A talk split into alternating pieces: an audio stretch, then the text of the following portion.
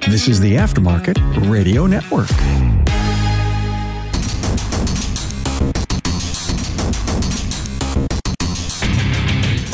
All right, Welcome, go. everyone, to, I guess, not another webinar. It's to the first webinar on scan tools. And when we were talking about doing this, I had to make sure to bring in some ringers. So I couldn't find any. I decided to bring in Rich Falco. No, I brought in some real heavy hitters. You guys are really, really I'm on lucky. A diet. Come on. so yes, I brought in Tanner Brandt of Autodiag Clinic, basically doing a lot of mobile and consulting. I also have Keith Perkins of L1 Training and Programming. He does got a brick and mortar shop. He's got mobile diagnostics going on. He also does training, mm-hmm. obviously, but not only on his website, l1training.com, but also in house. Periodically, if you follow him on Facebook, you will see him put up schedules that you can go down to his shop and get some very high quality training. And then bringing up the rear, last but certainly not least, Rich Falco, CTI training. He's been doing that for quite a while. And really kudos to him. Also, he does mobile diagnostics because the best way to keep your finger on the pulse is literally to keep doing this. So thank you, gentlemen, for joining me. Thanks for anytime. Thanks for having us. Yeah. And I thought since the title is scan tools that we'd talk about scopes just to All right, change I, it then up. I really have to Yeah. go now. Oh, I think I'm contractually obligated to leave when you say scopes.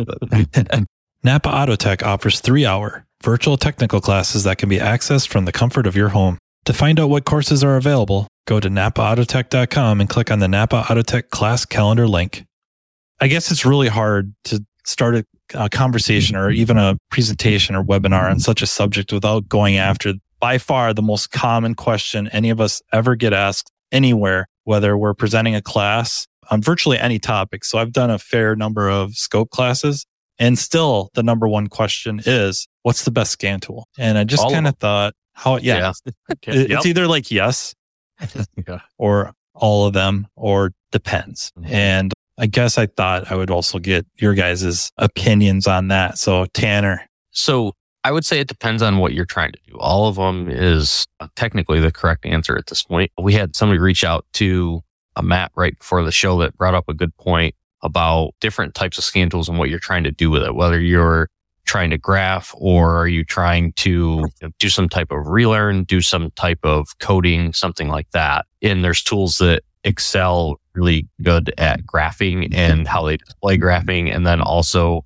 basically the, I guess, rate or how many samples per second the tool can take. And that changes the way your graph looks and what you're able to see when graphing a tool with a really, really high sample rate. Your graph is going to uh, have more clarity to what you're seeing. So I guess quick, simple, easy way to think about it is if it takes a snapshot every three seconds, let's say a long time. So one Mississippi, two Mississippi, three Mississippi. If something happens in that window and it's only taking it every three seconds, you're going to miss what's happened between those three seconds. So scan tools that take a really, really, really fast sample rate that are like every 10 milliseconds, let's say, or something like that, you have more clarity in your graphing. So tools like that are good for drivability diagnostics. When you're doing graph merge, you're looking at oxygen sensors, mass airflow, map sensors, stuff like that. But those tools may not be good when it comes to having all of the data PIDs. So here in a little bit, I'm going to go over and show you some different things that I've ran into as far as needing scan tool PIDs like in HVAC modules, in BCM PIDs and things like that. And sometimes tools that are good at graphing are missing PIDs in other modules and don't have the ability to do coding or are missing misfire neutral profile learns or can't do solenoid strategy on a Ford transmission or things like that. So correct answer is all the scan tools. yeah, Keith, uh, what's your favorite answer? Oh man, all of those answers I, I agree with. I it always it always comes back to first I say yes or all of them, and then it's what are you doing, right? Or what do you see? Because I, I've been known to bash a red tool here and there, mm-hmm. snap on here and there, but legitimately, what are you doing and, and what do you work on day to day? Because that tool gets a bad rap from me because I typically, and with like Tanner and Rich, when we're doing mobile diag and programming, a lot of the times we're showing up because we have the tool that has the button, which is the tool that they don't have. And almost every shop has a snap on. You can walk onto a tool truck for 25 bucks a week for 697 weeks, you can have a tool. So it's easy to get and it does 100% of what you need it to do 90% of the time, if you want to look at it that way. Or if you want to say it does 90% of everything that would walk in your door, realistically would. So because of that, I don't often have that tool. We have two within our network and I found someone who likes both of them and gave them to them and said, don't ever let me see this again. But I'm paying for it every month. it's up to date. It's kept up to date please don't put this back in my bill. And then we carry on with our day. But there's nothing wrong with that tool. It does a great job for what it's designed for. It's not designed to hook up to a Volkswagen and do SVM coding. It's just not. So it does exactly what it's supposed to do. So again, what are you working on? What are you supposed to be doing? Are you doing a diagnosis? Are you trying to hit the special button? Is, is there a button you have to press to finish this job? And if so, then my answer is different depending upon what the vehicle is. I mean, we walked all around the shop today hooking stuff to this stupid NPR we have at the shop that somebody hooked the battery up backwards on. Just trying to what talks to most of the things on is it a communication problem or is it a, a scan tool problem? Right. So yeah, my answer is always yes, all of them. And then it depends. What are you doing? Yeah, especially when you want to see data update rates. Usually we're talking drivability. I mean, that's really when we care about that is drivability. And then you get outside of the just diagnostics ends of things where you started to get into more of the calibrations and initialization type stuff. It can start, it can get weak fast compared to the other offerings out there. And there's many. It'd be hard to start rattling them all off, but yeah, the, the ones we're all familiar with, right? I think one of the things that's happened is thinking back to the question that we were you know, asked earlier, it used to be you were looking at scan tool stuff for engine drivability or you were graphing wheel speed sensors or something because you had a PCM and an ABS module and maybe a GEM module and possibly a BCM that really didn't do anything. And that was it. Now, like I'm going to show again here a little bit, the amount of PIDs that you're looking at that have absolutely nothing to do with drivability, that have to do with AC systems turning on or the car has a parasitic draw and a steering wheel button is pushed down and that's causing your draw and that's in a BCM data list. Like the amount of modules that are in the vehicle that you're having to use scan data for now that have nothing to do with drivability at this point. And even like for me, obviously graphing was always something. It still is something that I like doing. And when I teach the turbo class, I go over, you know, looking at different PIDs to use that you're going to do during a drivability test. But so much of what I see in the day to day now is people calling me because the car has some problem. Maybe that's an ABS problem, an air conditioning problem, could be an ADAS problem. The radar sensor has codes in it. I had one the other day a Chevy Suburban that was a no star and the dash was completely out and it had been hit in the right rear and the object detection sensor had fallen down on the exhaust and melted the object detection sensor and the entire harness there.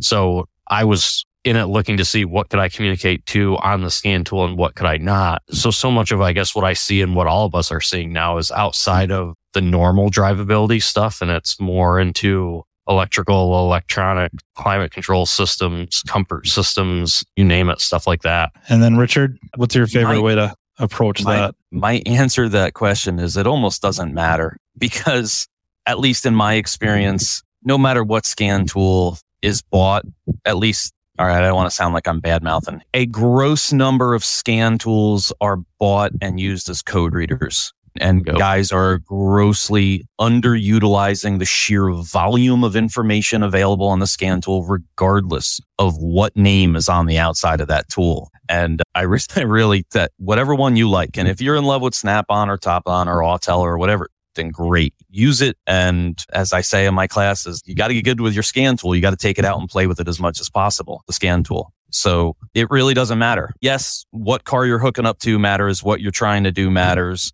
But it has been my experience and at least with the classes I've been teaching lately for CTI, it's been a lot of entry level guys. It's guys with a couple of months to a couple of years of experience. And it doesn't matter the subject that we're talking about. If you're in my class, I'm going to bring up scan tools and brakes, alignment, air conditioning. I will bring up a scan tool and I will ask these guys in my class, how many of you have used the scan tool? And it's usually less than 10%. If there's 10 guys in my class, I'm lucky if one or two raises their hand. And my next question is, all right, how many guys have replaced the battery? And of course, everybody raises their hand. They're the general service guy. They're the C tech. And, and I go, every Ford since 2010 needs a battery monitoring reset after replace a battery. And suddenly all the eyes get real big. And I'm like, if you guys are that was only Volkswagen or BMW. BMW, exactly. You get that. Oh yeah, yeah. On BMWs, no Fords for 14 years now, and it amazes me how many techs aren't even using the the basic features of the scan tool. So Well, I- in that case, not even looking up service information. Because Yeah. The big Yeah. issue is we have it in our heads. We have some mundane tasks, replacing the battery, changing a fluid of some sort, putting brakes into a, a service mode, or not putting them into a service mode and then doing that mm-hmm. all incomplete. Look at So just not used to looking up in service info is now something very important to be looking up in service information. we've literally created a GM EBCM shortage because people weren't reading service information. Like that's the crazy thing to think about that. I just did one today in an Equinox. I programmed one and I was talking to the guy and people were asking him, why is there no EBCMs? And literally most of the EBCMs were smoked because of not looking at service information. Now there's a service bulletin out there, but they had to make a service bulletin explaining that make sure that the reservoir is not full or you retract the rear caliper. So like we literally created a shortage of a part from not following service procedures. I always share that Toyota or Lexus TSB that if you disconnect the battery within six minutes of shutting the car off, you could brick the navigation screen. And I see a lot again, a lot of new g- general service techs. Their eyes get really big. Like, what? Yeah, even battery replacement. We need to look up more than just where is the battery. You know, like daily occurrence in BMW guys. I was going to say, I got a stack of FRMs at the shop that are just waiting. Yeah. I want to grab a couple of the starred comments because well, somebody brought, asked something and then somebody brought something up that I'm going to forget if I don't go through this. So somebody asked about has Topdon and others lost their ability to be listed on AutoAuth? Seems like I've heard this recently. I have not. And I know I have Autels listed on AutoAuth and I know people that have Topdons listed on AutoAuth. So as far as I know, that is not the case. I did a Chrysler today with a Topdon, no issue. Um, I was going to say, I did an Autel and a Topdon today. Did a new So- Chrysler with both. It depends upon model of the Topdon. There are some that are slated for other markets, and there was an issue within last month where a lot of them lost their capability, and there is a workaround. It's just the tool originally wasn't serialized for this market, or and or wasn't designed to really have AutoAuth, and it's just being ID'd as a launch tool in the background. But if you're having problem with your Topdon, call Topdon technical support, and they will push it through. There's a current workaround until they can figure out all the licensing problems. So long story short, make sure if you buy one that you buy from a US seller. Yeah. I don't actually think it matters, honestly, in this one, but do yourself a favor as a general rule of thumb. That should be the case for every scan tool purchase. A Uh. reputable US based seller, unless you're not in the US. True. Very true. Yeah, I see a comment by yeah Brian about network topology, Yeah, and and usually when we say that, if you've been in the business a while, you immediately think like wiTECH 2.0 for Chrysler. Yep. Yeah.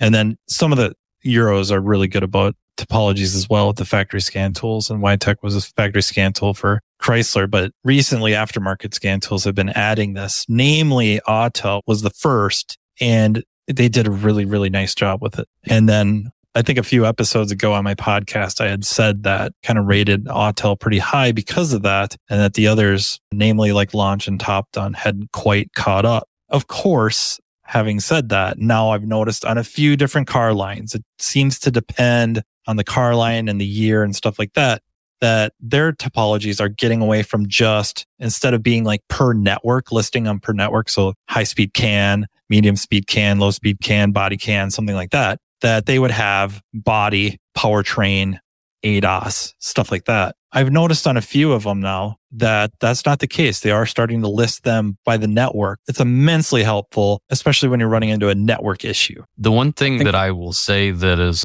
like hugely different between aftermarket and factory scan tools. So looking at wiTECH looking at Autel that a lot of people may not know if they don't use the factory scan tool is when you scan it with Autel and you're looking at network topology, it scans it once, pings the module, shows it. With wiTECH, it consistently pings it. And I don't know how fast. I've honestly never looked up the white paper for it to see, but it's very fast. It's got to be, I'm guessing 60 milliseconds because I think Jim is Yeah. the one that told me that that's what OBD data can be refreshed at. So I'm wondering Yeah. if it's similar. It's sub 200 milliseconds for sure. Yeah. And then And- you can go faster yet by using the utility within Yes. wiTECH. Yeah. In, in, in IDS, you have the same, you can ping the modules and it just keeps pinging them in a loop over and Mhm. over and over again. So if you have a module that's intermittently dropping out, you can drive the car and watch to see is it just that module? Is it the entire bus? Where the aftermarket scan tools aren't doing that. So it is a still a huge difference between a factory scan tool, the way topology works and looks and the ability to look at the network live and constantly keep pinging versus using an aftermarket tool that pings it when you scan it and that's it. Now you could take the module off the bus and not realize that it's gone until you scan it a second time. So there's a big difference there for sure. Yeah, And I I've would- also I just- noticed my Xtool scan tools have now added uh, module topography. So One- I, one- I think it's becoming a thing. One word of warning with the network topology. Don't use the aftermarket scan tool as an indication of the network or the layout of the modules because it's a great quick check and a, and an idea of who's talking. But I've seen some guys chase network problems, assuming that that was the layout of the network and really get misled. So that's the time to go for a, a wiring diagram. Yeah. It comes back to service information. It's hard to use any Always. of this equipment independent service information. It Mm. doesn't Yeah. matter if it's a scan tool or a scope or a meter, test light. It's really difficult to do pointed tests accurately, efficiently without the roadmap. Absolutely. Yeah. They just Agreed. go such hand in hand. I'm kind of looking at this comment by about Beyond the wiTECH and Autel. It would be like the Ultra series with the 909, 919 Ultra. How many other scan tools would communicate with Chrysler power sliding windows? That is such a specific question. That's Sliding that's 'cause doors. Bob works on handicap conversion Handicap. van. Yeah. So off the top of my head, I don't know. I can tell you I've been frustrated enough times with other vehicles. I won't grab a tool but a wiTECH for a Chrysler. I'm with you. That's where I'm at. It works so much better and it just, But if you're stuck with an aftermarket tool, I will say the Autel does work really, really well. I haven't checked Bob with like my Think cars and I mean, I have almost all of them. Like most everyone in this room, we have between us, we probably have every tool there is and be something to check. I don't actually know the answer to that. And then we're kind of on a roll here. Yeah. Paul has a question. Since no scan tools come with much of a manual, where can everyone become better at using the scan tool in their hands? Hopefully, Rich. partly. Yes.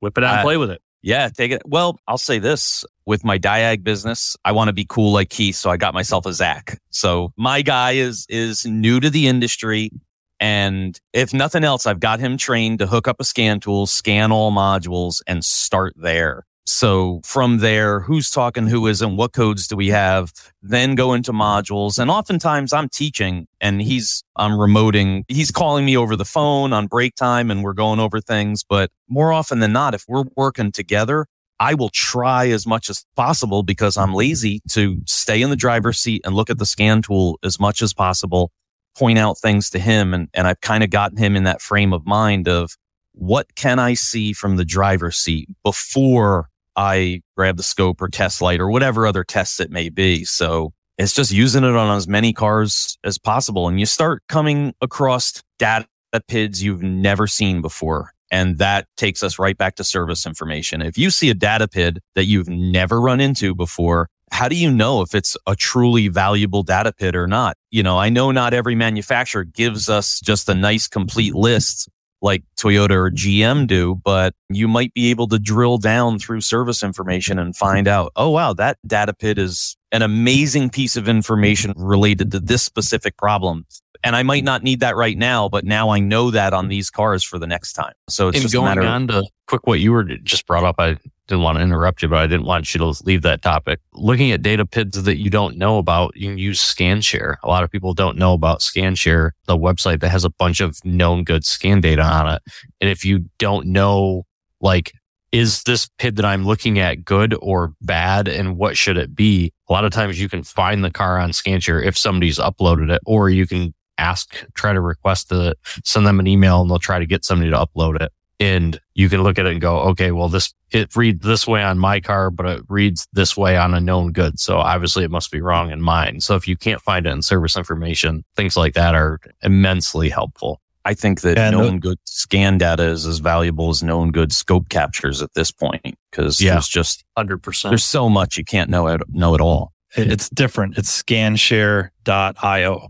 Yep. Not .com or anything like that. So scanshare.io. I tried to fire it into the comments section it's in there. a few times. Stash. Sean Hill had a good question. Can a J2534 device with OEM subs be a viable option for OEM scan tool interfaces? Example, Nissan Consult 4, Hyundai, Kia GDS tablets, Subaru SSM4, or is the OEM interface needed in a mobile world working on new vehicles? Keith, I'm kicking Boy. that one to you. He, he picked some interesting ones. Go ahead, Keith. Yeah.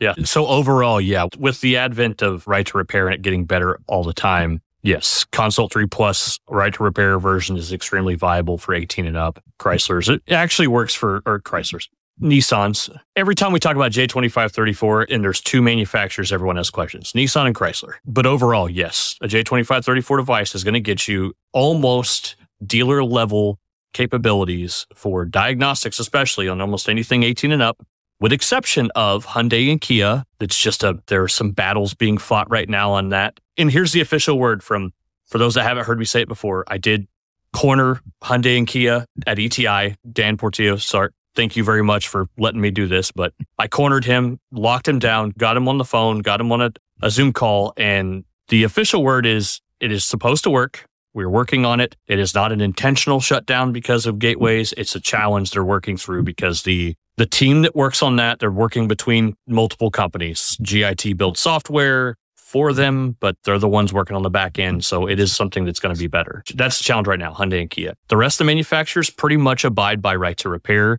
giving you full diagnostic capabilities with use of a J2534 device as long as it's 2018 and up. For 98 years, the Napa name has meant quality parts and service. It also reflects top quality training programs to help you build a more successful vehicle repair business. No doubt, the technician shortage is impacting everyone, but you're not facing this battle alone. Napa has the solution by making Napa Autotech training available near you.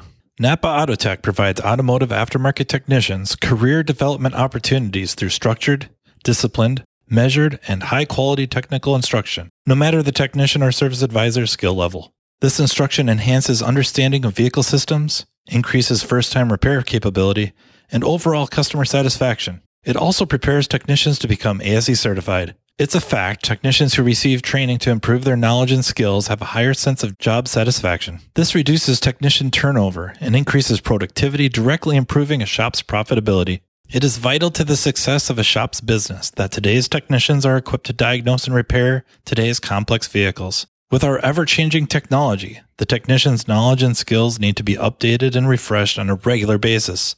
As you labor over the decision of whether to send your techs to get their skills sharpened, keep in mind Napa Autotech training is an investment, not an expense, and it's available to all. Much of Napa Autotech's training is offered in more than one format to accommodate varieties of learning styles and training preferences so each person can maximize their learning. Whether you're more of a hands on person or enjoy learning at your own pace, Napa Autotech is here to provide you with the training you need in the format that works best for you. To learn more about what Napa Autotech offers, contact napaautotech.com. One of the things that's difficult, and you gotta, like, everyone has to kind of think through this, is that when you're looking at J2534 device versus factory OEM interface with like Hyundai and Kia, this is a perfect example, and Chrysler is a good example of that. So Hyundai Kia uses a tablet and dongle from GIT. So the dealers are using that, and all of the engineers are using that when they're going through vehicle like infrastructure, building everything out. So when it comes to J2534, if something doesn't work, typically the dealers don't know that it doesn't work, which means that it doesn't get kicked to engineering. So the only way somebody realizes it doesn't work is if someone in the aftermarket tries it. And then it's up to us to try to tell everybody. But then, like Keith said, they've got to get a team to work on it, but it doesn't really affect their dealers. So it's hard to get people to work on that stuff. So it's always manufacturers that are using device that is not a J2534 device. So that's why, like with wiTECH right now, there's an issue where it doesn't see key cycles with a J device. And that's because Chrysler's using an MVP pod. So again, the dealers don't know about it. Engineering doesn't know about it. Nissan's VI2 and VI3 and same thing doesn't see key cycles again. So if it's a interface that is like the MDI2 or VCM3, even though those are factory interfaces, I'm going to simplify and say they're closer to a J2534 device than obviously an MDP pod or the dongle for Hyundai Kia, stuff like that. So typically if it's a non J2534 type device the factory is using, those are the ones that tend to have issues using a J2534 device in place of the factory interface. It seems to be a, an issue more or less because some of the OE interfaces are difficult to get your hands on. So you're almost Yeah. forced to use the JBox version, R2R version, at least till you can get your hands on the legit interface because it just seems to me like if that's your gig. You're the mobile guy. You're showing up. You're the kind of, I guess, the expert, I guess. You're supposed to be the guy to be able to get it done. A lot of times you're going to run into where you need that OE interface. It's, it's not going to provide the hassle you may have with the JBox. And that's not dumping on the JBox stuff. It's, it's not like I don't use it. CarDAQ 3 Plus is what I use for a, a few different things. And a lot of them are more friendly than others. You know, Yeah. Toyota's super friendly. You could probably use about anything. You could probably find yourself a snap on red brick and use that as an interface. It probably I have an I have an Pete's- ease a device that will work with the Toyota. It's super friendly. The original then- interface with an Autel scandal that Keith used to use. Yeah. Oh, yeah. yes. Literally Yeah. everything works with it. The, The black, black one? interface. yeah, not a J box. That's awesome. Videos have used it, or I have pictures of me holding it up with Techstream in the background, and people going, "How does that work?" I'm like, "Just it works. Install the drivers, it'll go." Yeah. Don't Techstream doesn't it just care. works. Yeah. And, and same with Honda. I mean, Honda has worked for years with virtually everything. Yeah, If you can get it downloaded. Hey, it takes days. Yeah. But we hear the horror stories about the J boxes with certain car lines. BMW comes to mind for one. And really Mercedes, that was uh, disastrous. that was yeah, complete disaster. BMW, another perfect example. It's an ICOM that's from Actia. So it's not even completely different than anything else. It's not a CarDAQ device, not a Bosch device. And a lot of times you're not interfacing, or I got to watch how I word that. You're not hardwiring it to the laptop running ISTA-D, is to P. you should. You're connecting it, right. You're connecting it directly to a network, like a, a switch or something, and then separately connecting your laptop to the switch and they find each other. And so that's really hard to duplicate with a J box. In the plant with BMW, they're using an ICOM that doesn't look like the dealer ICOM, but they don't even know what is Does it look like the clone ones? it's got a rubber boot around it and it's just more square. But like the guys that are in the plants don't even know what ISTA is. So the engineers there have no idea what ISTA is and they're using Cascada and, or Cascada. I'm going to get yelled at by somebody about uh, pronouncing it Cascada and INPA. And then those devices are all wireless and you can call Germany and Germany will remote in and program a car or recode a car in the plant trying to figure it out and the interface is not connected to anything. So it's very, like you said, very different in comparison to a J2534 device. And obviously, if they're not even using ISTA in the plant and the engineers aren't using it, it's a completely separate team. So it's very difficult. Like it, and this is all automakers. The amount of people involved in engineering for one person does engine stuff, one person does body stuff, one person does AC stuff. And then the engineers in the plants are using engineering software. And then the guys that are in charge of dealers are using another software. And, you know, when I was working at the plant, one of the things they had a seat issue and I knew that they were going to have to replace or recode seats. And I brought up to make sure that the function was an ISTA because once we realized what was happening with them, that it was going to have to be recoded. And one of the engineers goes, well, what's ISTA? And then I realized that, okay, people in the plant don't talk to people outside of the plant. And there's just a lot of people don't realize how many lines of communication there are in a car company. So obviously it's, I'm sure it's there now, but he had to find the right people to talk to, to figure out, was it already in ISTA, how to get it added in ISTA? And those people were not, I assume not in the US. I think it had to go to Germany and Germany decided on what to do with this stuff, but different software, different people, different teams. Like there's just so much involved. And that's why if they're using a completely different interface and you're trying to use the J2534 interface, that's just adding a whole nother thing into the mix that they don't know anything about. So I think Jim's got a softball here for Rich. Do any aftermarket tools recognize virtual networks, noting modules working across com networks or communication networks? A softball? I don't have an answer for that one. What? I thought you guys were am I- maybe, What am I missing? No, we're, we're insider trading here. yeah, yeah, helping you out a little bit. The aftermarket tools recognize virtual networks, not even working across. Probably talking ORC No. module and looking at from like RC into occupant detection where like if you scan it, it only shows ORC module and then you go into ORC module and realize there's occupant detection. That's I mean, that might be what he's talking about. None, none of them show it correctly.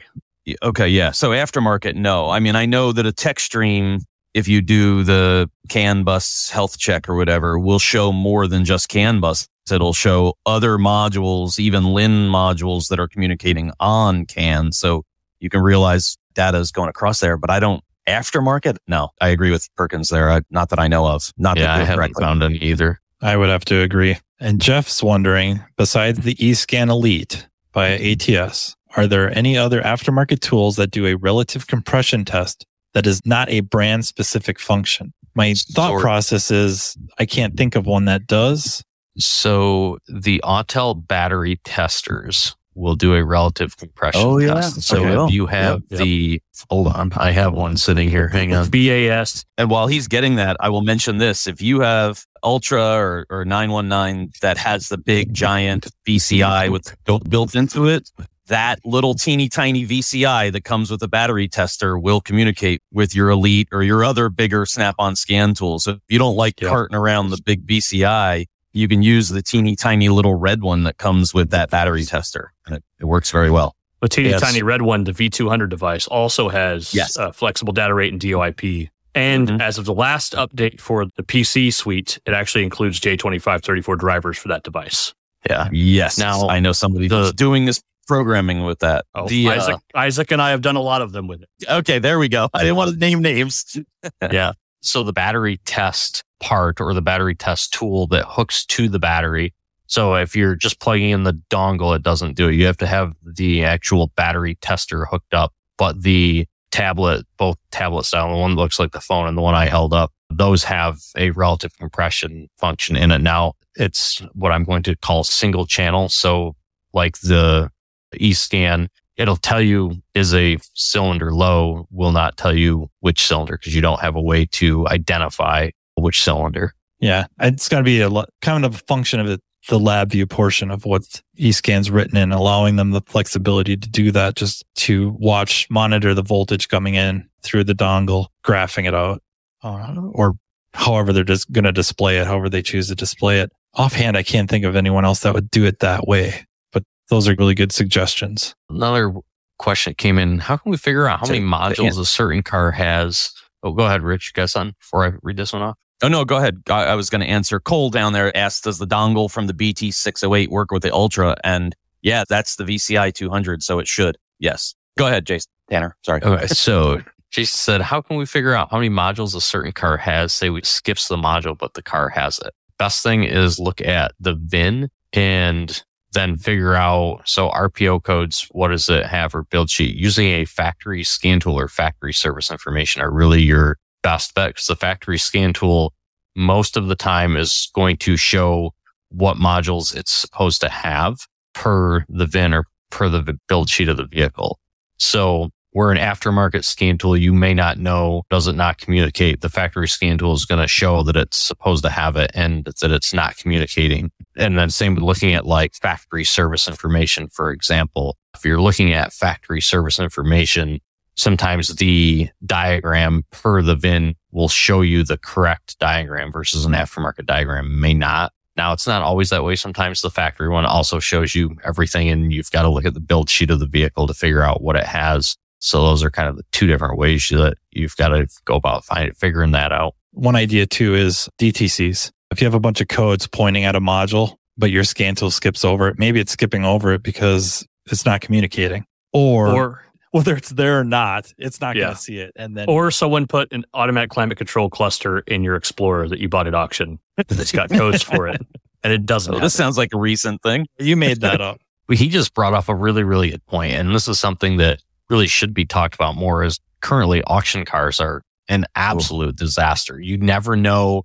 A is the VIN that I'm looking at on the vehicle correct? Is the vehicle cut in half and two cars put together? Does it have the right engine in it? Does it have the right modules in it? Like the amount of used stuff that is getting put into vehicles right now that it can't have. And like looked at a car today that likely has the wrong engine in it. There's four different engines available for the car. They didn't realize that after I looked up the Carfax, the car has the same mileage, same mileage on it that it did in March of 2022 from March to Like all of 2022, the car just bounced from auction to auction to auction to auction. And that was kind of buried in the Carfax because now it's been over two years. But that stuff that's coming through auction right now that has strange used modules in it, the coding is wrong in modules or it's not supposed to have a module at all, but you plug it in. Now all of a sudden it shows on. There's just so much going on with that. And that's where you really have to try to pay attention to like the cars that you're taking in, I guess I would say. That's kind of difficult, but there you can get yourself in a mess right now with auction cars for sure. Yeah, there's just such a market for affordable used vehicles that they're they're doing some crazy stuff to try to get them on the lot to sell. Yeah. Making some very very interesting problems that do not help the bottom line of the shop. You might feel like a superhero, but your boss may not think you are. Yeah. Un- unfixable cars, we'll call them for unfixable for a reasonable price. Like that's really, Well, yeah. Unprofitable. yeah. Jim's wondering how fast are you using TP? I switched from flushable to flushable wipe. I'm not going back. So Once So you go a day, you never go.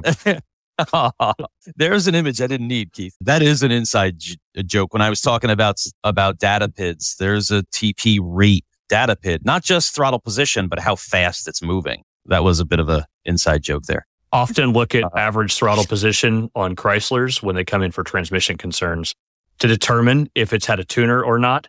You get to where you look at good data all the time, normal data. And when you see something out of place, you go, huh, I've looked at 900 of these and none of them are like this. Or every one of them that have X have this data PID at this average rate or at idle or whatever. Yeah. Tuned software. There's so many things that can throw a wrench in your you know day that, that you didn't have to worry about years ago, and now all of a sudden is becoming a problem. I mean, look at I had just made a comment with was just talking to Jasper about this. So Jasper has a deleted carb compliant GM engine.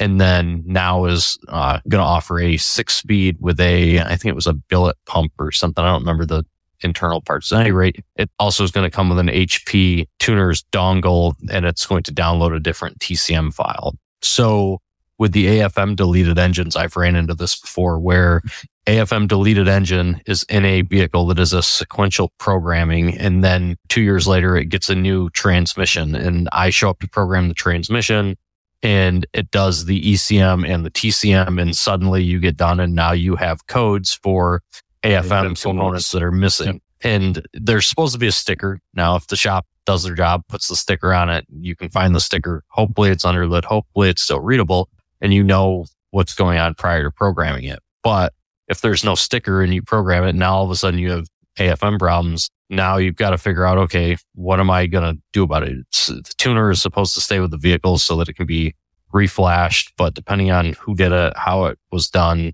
things like that, or chasing your tail too. Somebody's been in there. I did a GM truck that I diagnosed for a shop. This was three months ago. And I was chasing my tail because it made no sense. It had drivability issues, but it just was a really confusing thing. And I started to uh, look at oxygen sensor data and then realized that when I unplugged oxygen sensors, that the truck didn't set codes for unplugging oxygen sensors. And immediately I'm like, oh, I know exactly what's going.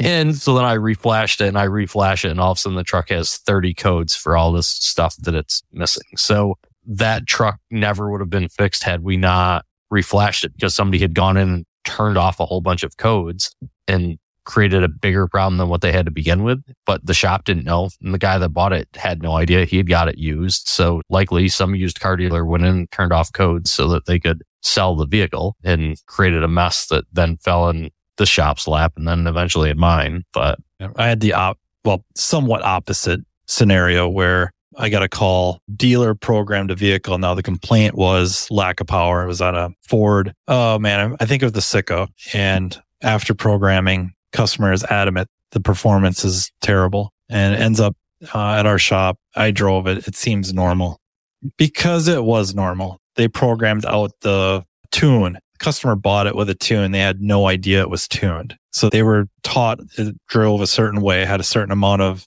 power, if you will. Now it's back to normal stock and they're not happy. And it's, you know, last time I checked, fairly illegal to put the tuner back in. Yeah. And that's something to bring up too. So talking a little bit about scan data here and trying to figure out, I had a similar scenario car wasn't, well, I don't know if it was eventually tuned, I guess actually. Now I did program it afterwards trying to figure out. So maybe I not tune out of it, but a complaint was low power and I drove it and I'm like, this thing feels fine. And It was a Buick Encore. So it's slow. It's a 1.4 turbo. It doesn't have any power to begin with. So we went round and round with it and the shop owner's like, it has no power. Looking at everything was fine. I used the ATG calculator for volumetric efficiency and horsepower. I didn't really care about the VE part of it for this, but I showed him, look, let's run, put all the numbers in from scan data into the ATG calculator and horsepower was within or like estimated or theorized horsepower was within five horsepower of a new car. And so was torque. I'm like, obviously this car is fine. So you can use scan data and a calculator to determine does this car actually have a problem? Is it actually low on power? So that one, you know, I was able to show the shop and go, look, car's just slow. I don't know what to tell you. Like it, it just is what it is. And he looked at it and goes, yeah, I guess you're right. You know, it does show that much horsepower. Oh. At that point, you're done. But without using scan data to do that, you're kind of otherwise guessing or that shop owner was kind of really want to believe it, I guess, at first. I have a Jeep specialty shop that calls me. So every Jeep has some sort of pedal tuner or something aftermarket or four million, Million LED lights. lights thing to use. So they called me about a drivability problem with, with the Jeep. And when I get there, it's the newer four cylinder Wrangler with an aftermarket belt driven supercharger on it. And I'm like, I don't know what software it has on it. I don't know what kind of tune it has on it. And I ended up just going to global data and graphing throttle position, RPM and mass airflow and took it for a drive. And you could watch the supercharger lock up.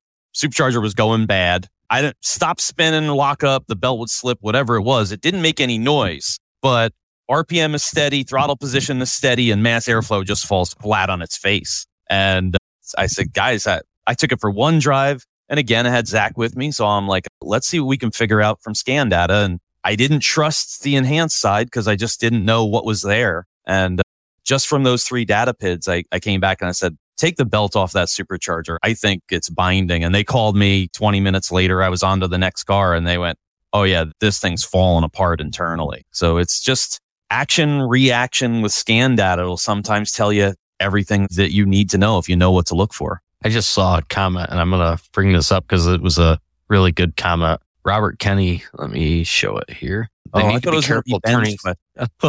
Ben's And, That's and to answer your question about the best and only scan tool to buy, Actron is the name. I was going to put my vote in for Car MD. Yeah. But then I Or have fixed. Fixed. No, Fixed. yeah, a fixed. network fixed. of master technician. Yeah, I was going fixed. the whole way Yeah.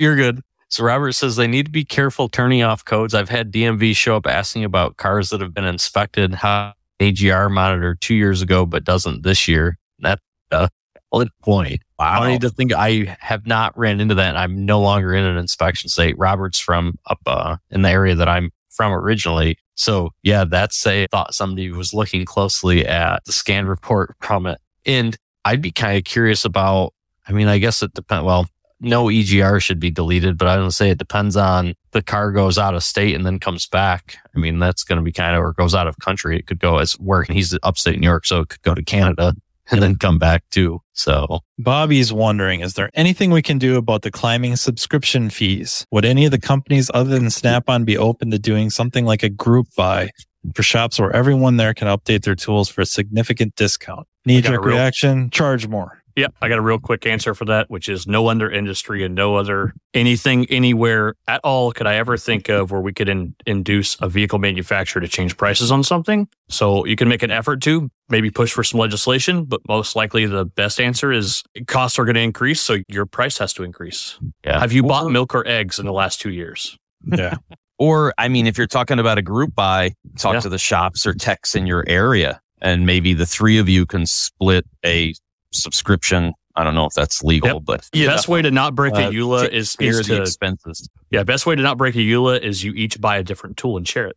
Yeah, or, I mean, the one thing to consider too, and this is more, well, I guess it depends on the manufacturer, but I'm just going to use Autel as an example. So you can buy, you're buying a update card for an Autel. I'm positive that if you reach out to Isaac or AES Wave or any of those guys, that if you get 50 guys together to buy update cards, you probably could get a discount. So, Yep. you know, depends on the tool and how it works. But I'm sure that because that you're buying like an actual, I'm going to call it a unit, you're buying a card, you could certainly buy those in bulk from somebody. I'm sure they'll cut you a deal. Justin Porter, does ODIS see key cycles now with a J box? I think the issue is a J box might be too vague. With a CarDAQ device version 23.1, we'll see key cycles. I do not believe 23.1 is out yet. I think it's slated for September. Yeah, and although maybe not technically a J box, got to almost say something about the Autoland Scientech offerings. Oh, yeah. Yeah. Yeah. Now, if you're using, yeah, an IMS2 with uh, Scientech or someone going over SOD, it sees key cycles right now and works fantastic.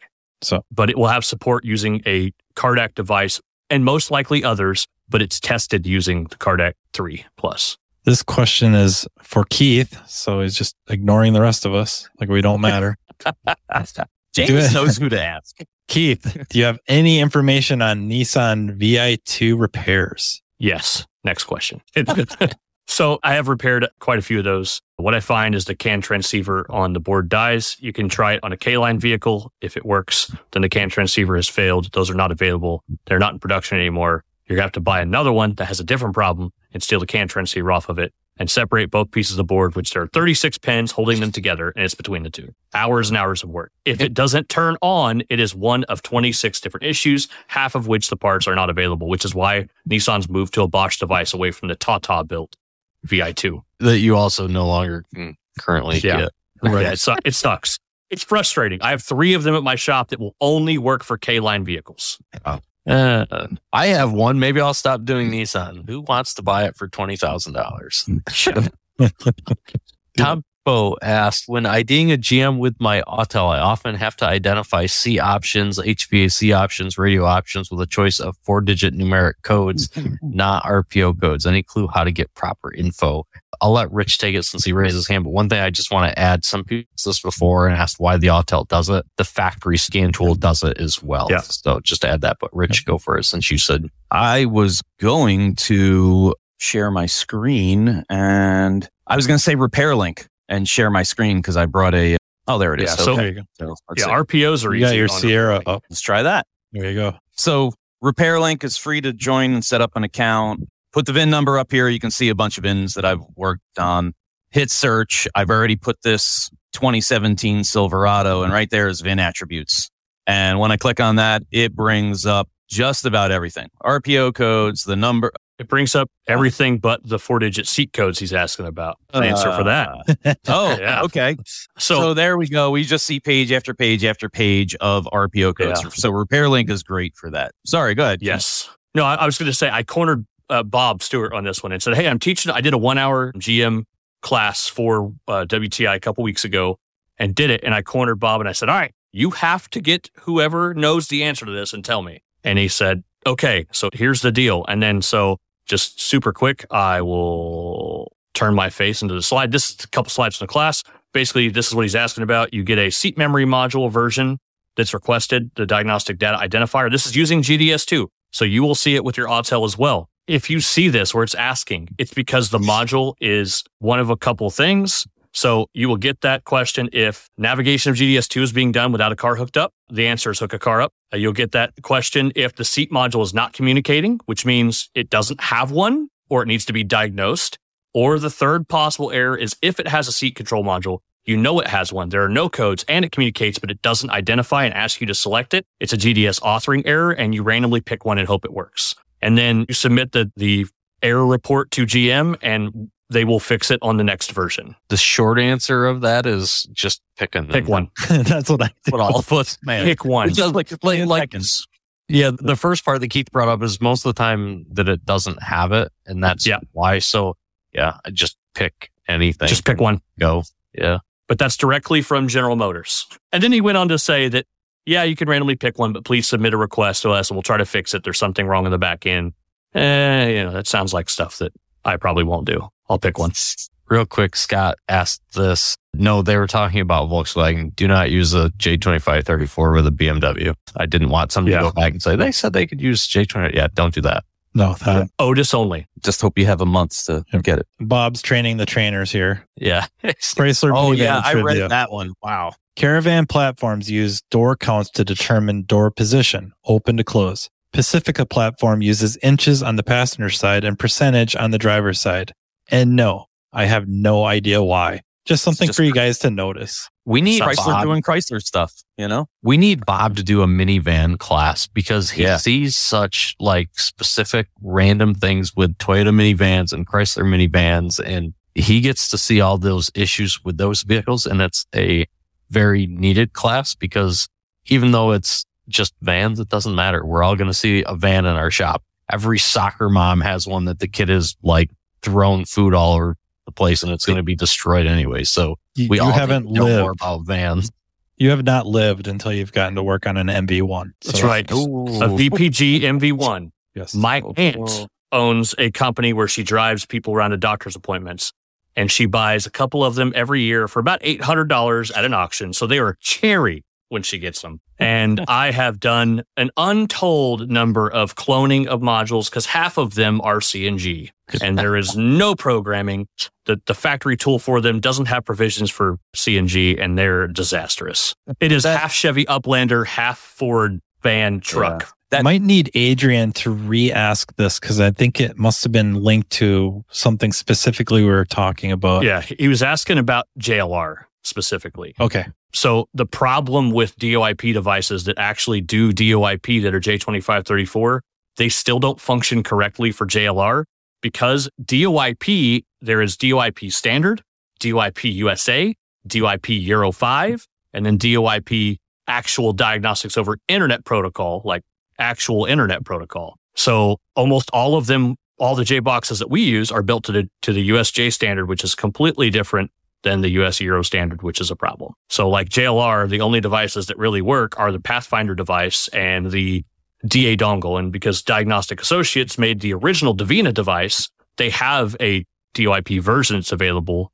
but it's you got to ship it from overseas. Ben is brave enough to let everyone know he is buying three fixed interfaces. yeah, yeah. So congratulations. So Jeff Barnes asked, are there any manufacturers planning on locking out aftermarket tools? And is there any news about them using AutoAuth or something like that? No manufacturers planning on locking out anything. Chrysler uses AutoAuth and then potentially Nissan in the future, but that's it so far. But they don't None of- I have intentional movements to do that.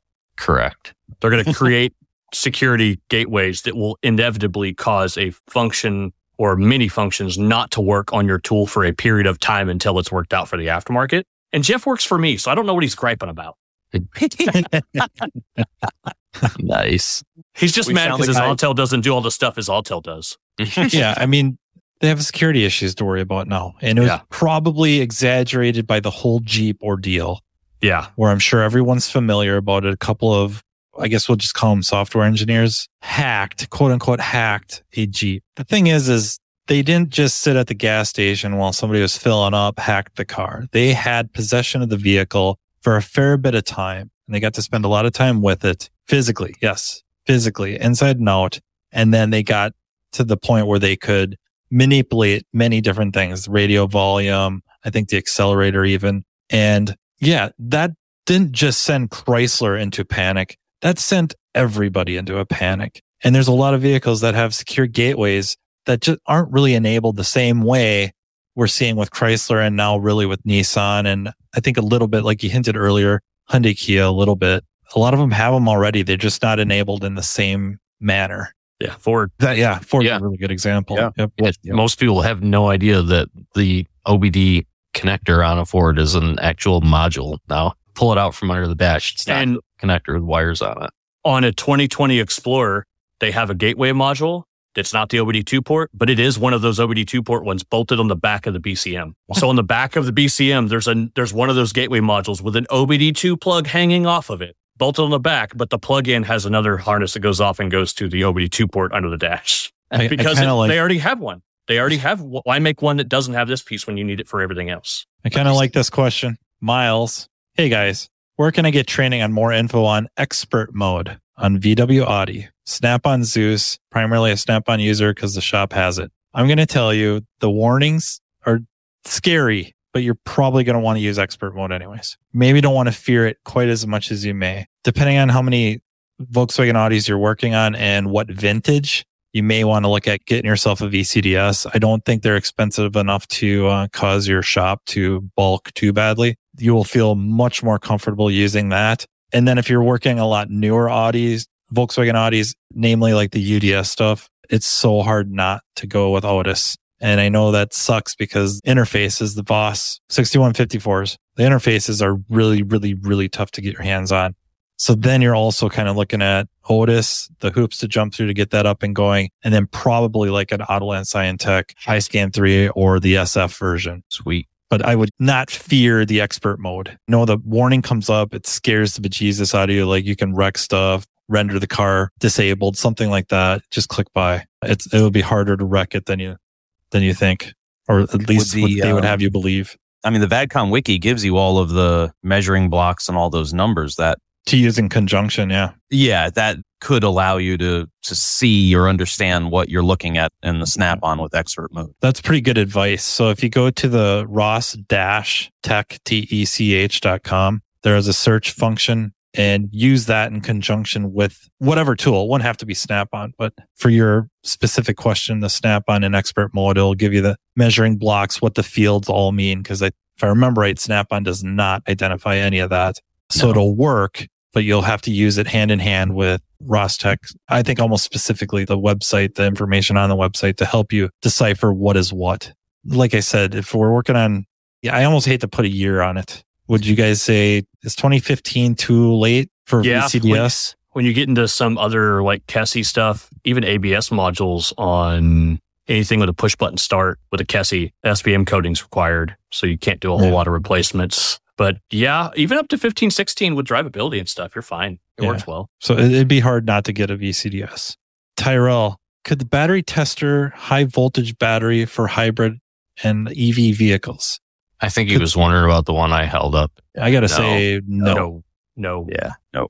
Yeah. You That, can do that from the scan tool yeah. with, almo- that's with what was- almost everything. As far as I know, I'm sure there's very specific instances where this is wrong, but as far as I know, there's no manufacturer that really has you going to the high voltage side directly for testing. All the testing is done with a scan tool and then maybe very specific parts outside of the battery. Yeah. I- offhand, I can't think of anybody that has you Yeah. open that up to do any sort of testing. Yeah, basically based on DTCs, it may be a dead to rights. You must replace the battery module assembly, or you need to go check for leaks in high voltage and insulation and then replace this part. Yeah. All right. Damon. Almost said demon. Sorry, man. Damon. If factory tooling isn't available, say for a BMW or Mercedes, what is the success rate for coding and programming modules? Autel support claims they pay for the licensing and capabilities to access files to complete a coding or programming event. I've been 100% successful thus far. Thank you for your input. So I'm not a BMW person, but those of you that know Justin Morgan, Justin lives local to me. Justin's pretty much every single day, 10 hours a day is spent unbricking BMWs from problems caused by non-factory tooling. Like that's literally every day, like five days a week, eight to 10 hours a day. So that tells you like how many problems I guess are created from whatever tool is used, whatever non-factory factory tool. But yeah, that's just BMW. That's not including Mercedes. Yeah, I think it almost goes by chassis. Certain chassis you can get away with more than others. If- E chassis stuff, haven't been too scared to deal with. I haven't done an F chassis, definitely not a G chassis. I'm too scared. I've done F and G chassis and heads up displays on both with Autel. Nice. Yeah. Now I'm going to start. Braver than I am. Yep. Both of which standing there with my ICOM on my hand going, when it fails, not if, when. so I say that. I want everyone to be extremely clear. I recover more BMWs from failed Autel events locally in Tulsa than I do regular ICOM events in Tulsa. I recover more than than I do normally. I would say there's uh, like some people who were saying that they've been successful. There's certain things that are common failure that because they're common enough failure and they're old enough that Autel has figured out like this specific thing since they brought up Autel. But there's certainly like if you're trying to do something that is not a common thing, I personally wouldn't risk it. I guess it's up to your shop and you know what you want to do, but not a risk I'm willing to take. Yeah, there's a lot of the scan tool manufacturers are starting to offer remote programming.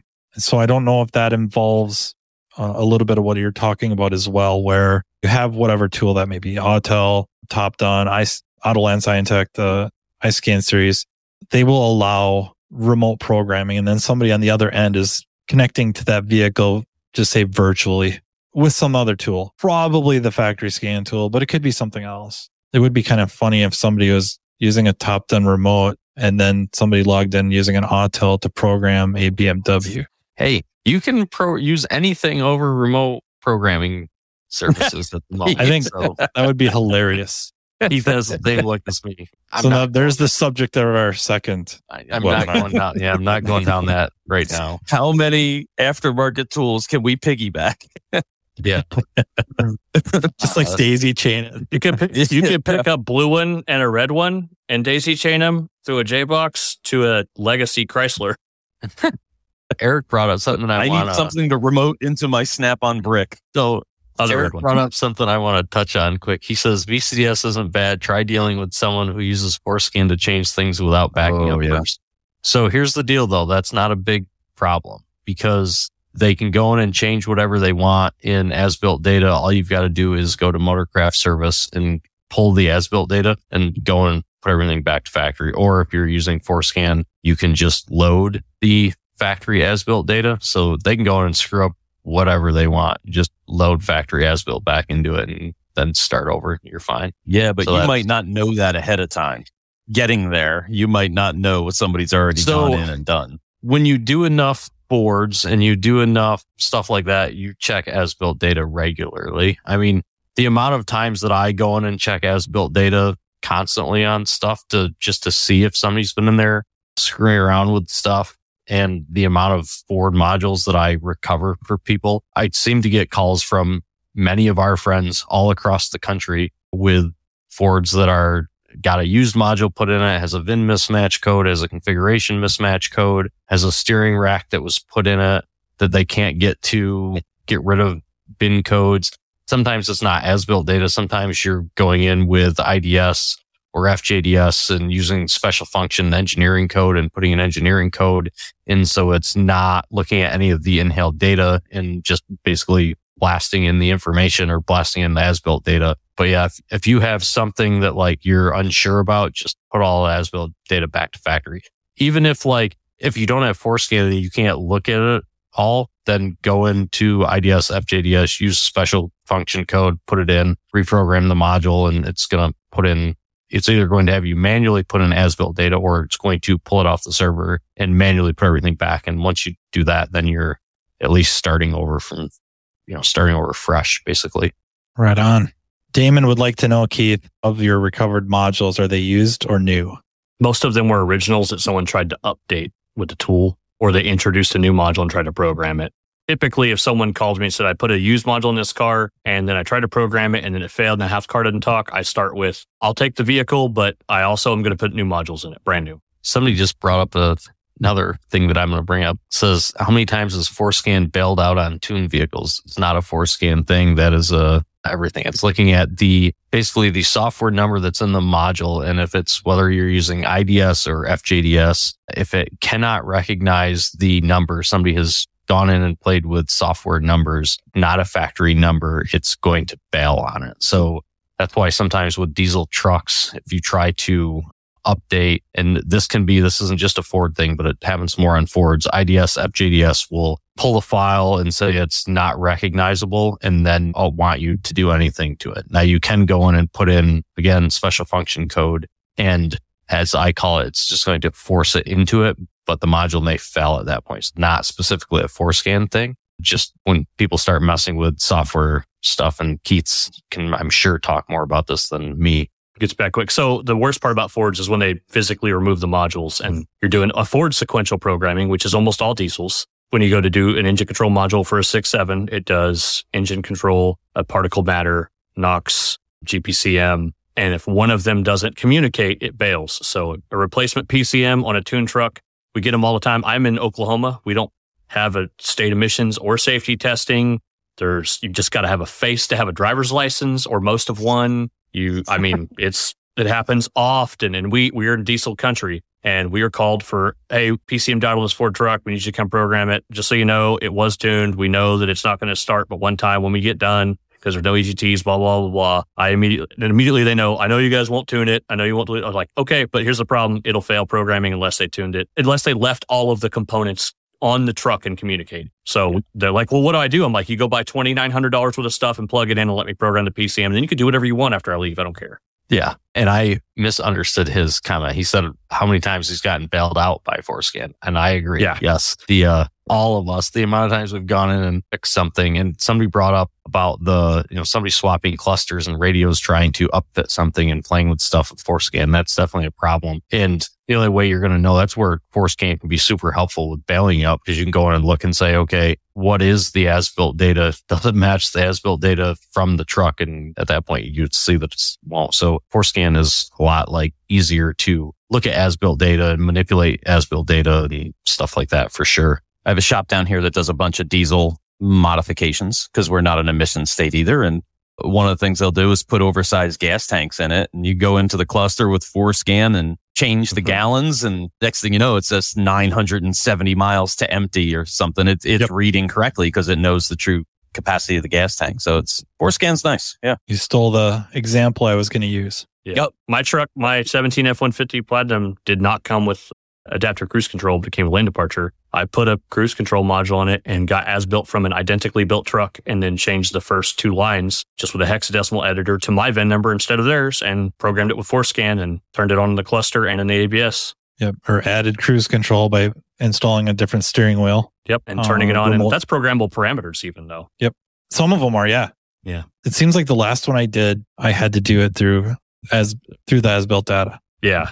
It was crazy because yeah, I'm used to just going into programmable parameters, enabling it, done. Yep. Done. And that one for whatever reason. And then remote starts. A lot of times if they want remote start, you just get the key with the remote start.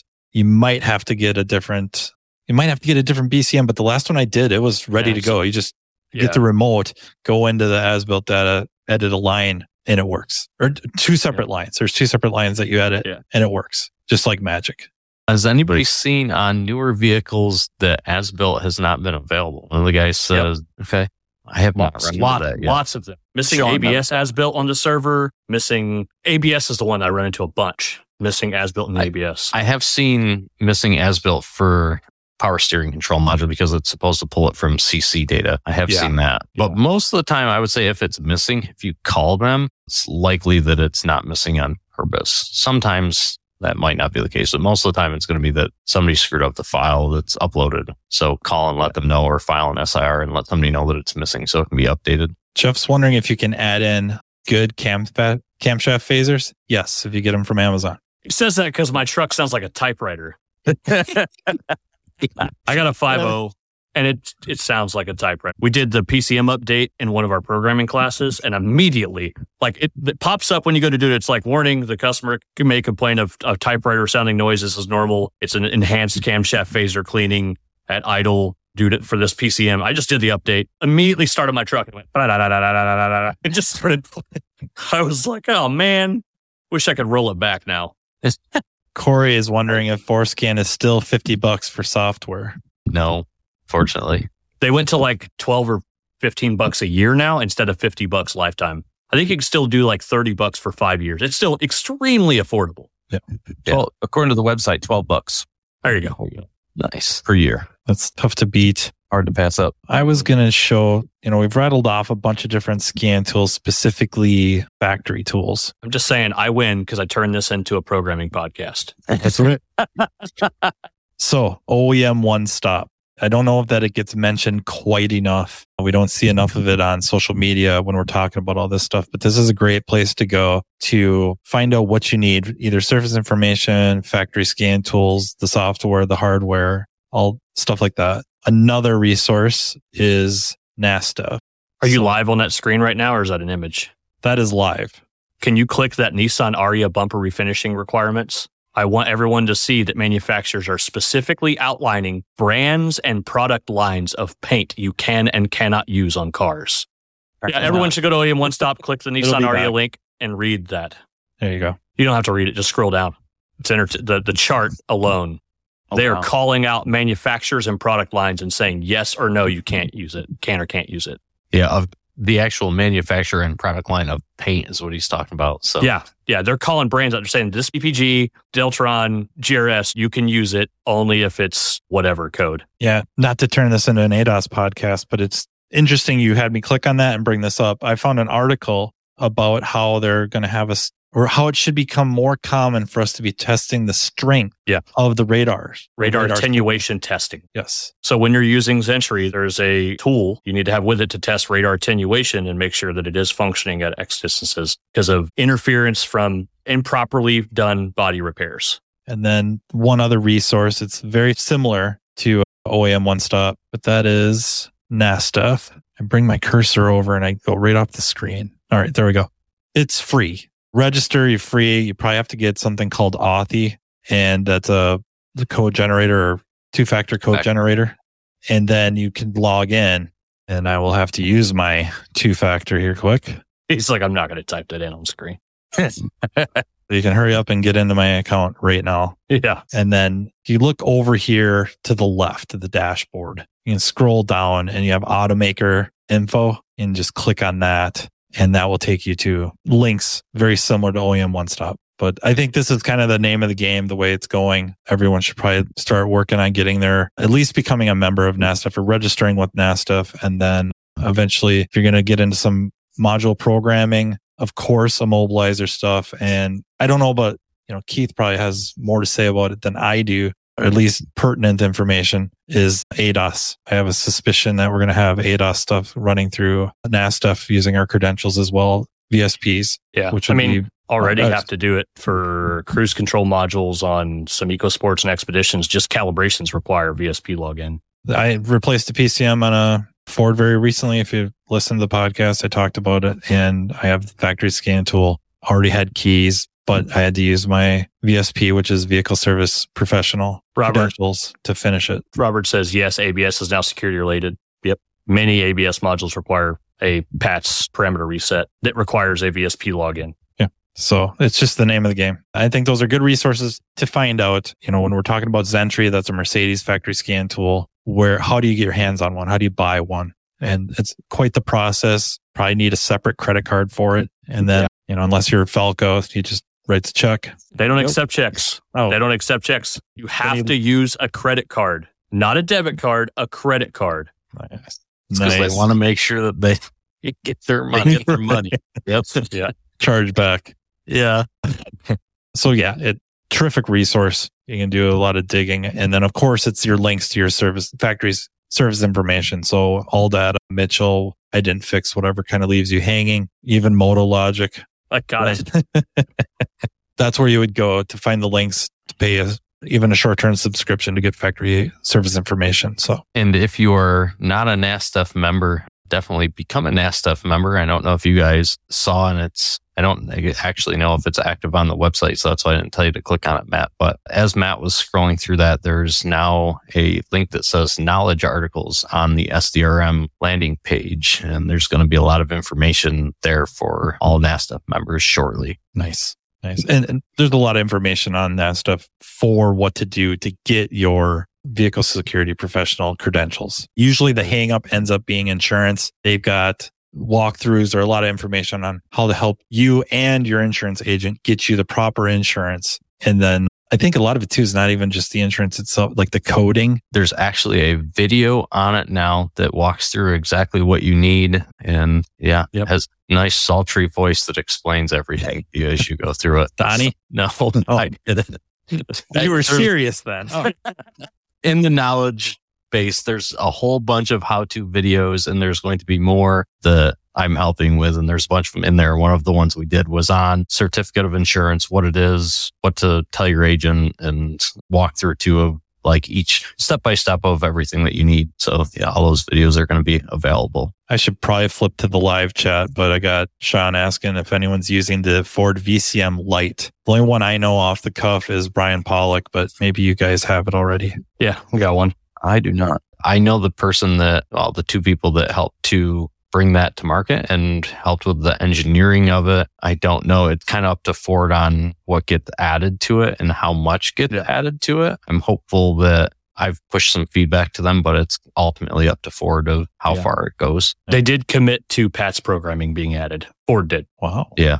Yeah. So it's 499 bucks on the Motorcraft or the Rotunda website, and it's 150 a year for the phone app that it uses. Just pre scans, post scans, graphing, Brian says it works good on the new stuff. live data. And it's in their advertisement, PATS programming coming soon. Yeah, nice. That might be worth considering then. I think at this point we should uh, jump to Rich has some stuff to share and I have some stuff to share. We are at 9:30, so probably another 30 minutes or so. I don't want to I keep thought we were going till midnight. We can. Yeah. We can go as long as you want. But I see Carm over there freaking out. No, I'm kidding.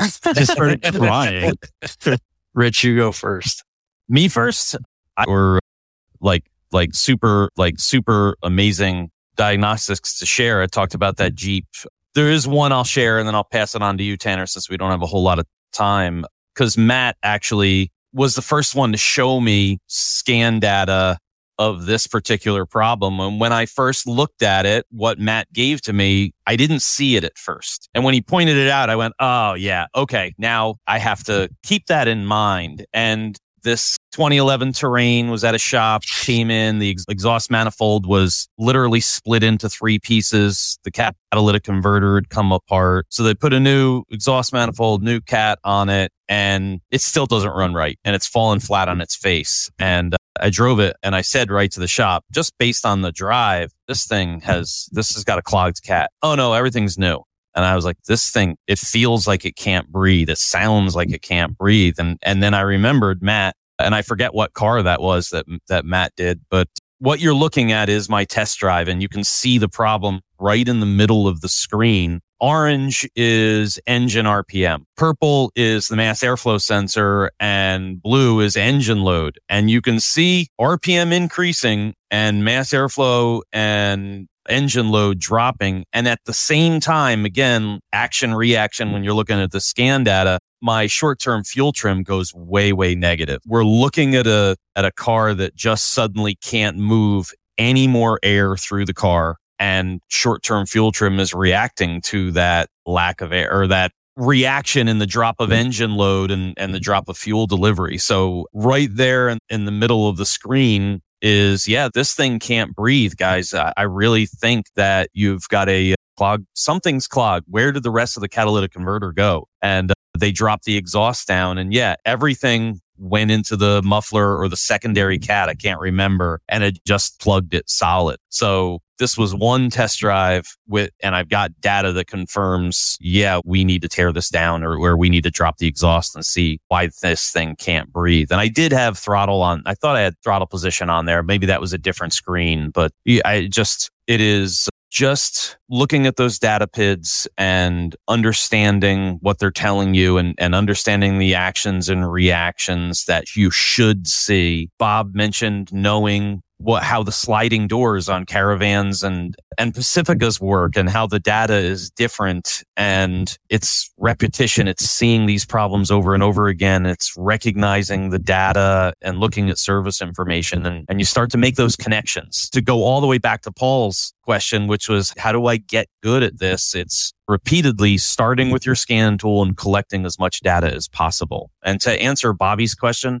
this is the Topdon Phoenix, I think it is. I can't keep up with the number of, of tools out there, but that is a Topdon tool. I love the Topdon, but I've also seen some to go back to that data transfer rate discussion. I've seen some data PIDs that didn't report very clearly, like things were dropping out. So I like it. It works very well. I think the graphing is just slightly better than the Autel because you're not limited to how much you can put on the screen. But uh, yeah, that's one of the Topdon scan tools and uh, a three, four data PIDs. Yeah, I know. Paul says with all this free time we have, yeah, that's an issue. Sorry, Paul. So that's I've got one or two other examples, but if we have time, we'll come back to me because they're none of them are rocket science. So But that's the day to day stuff, though. That's the stuff that exactly. That's It- the number of times that I have fixed an air conditioning related problem or seen the problem with scan data and had a shop go, I didn't even know that was there. Oh, wow. You can, cause so many shops, they're still stuck in Snap-on brick days where they're, well, I checked the codes and there's no codes.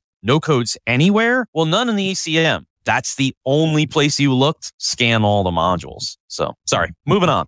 Well, I, I know it wasn't the vehicle that I showed. I'm sure I showed you it at one point, but I don't think that's the vehicle that you based this off of. But I had a Ford Escape that got a new engine put in because three cylinders would go dead going down the highway. So they put an engine in it and it was a clogged cat on one oh. bank. And that was found. I mean, Jeez. the vehicle was still on the hoist. I didn't even drive it, hooked up a scan tool and revved it up. And that one, you got the really, really good short term fuel trim split bank to bank. So one tanks and the other one skyrockets. And idle, they're pretty close. Engine runs good, but you get that thing to move air or trying to move air. And you have the repercussion of PCM having to make an assumption that all the air going through that mass airflow sensor that it's measuring is being evenly split. And that's why we get this fuel trim shift bank to bank. And so that I don't know if the customer got paid for a new cat and got a free engine, but I think it was the other way around The other way around. or the bad cat took out the engine. Of course. That could be. So All right. Tanner, you're up.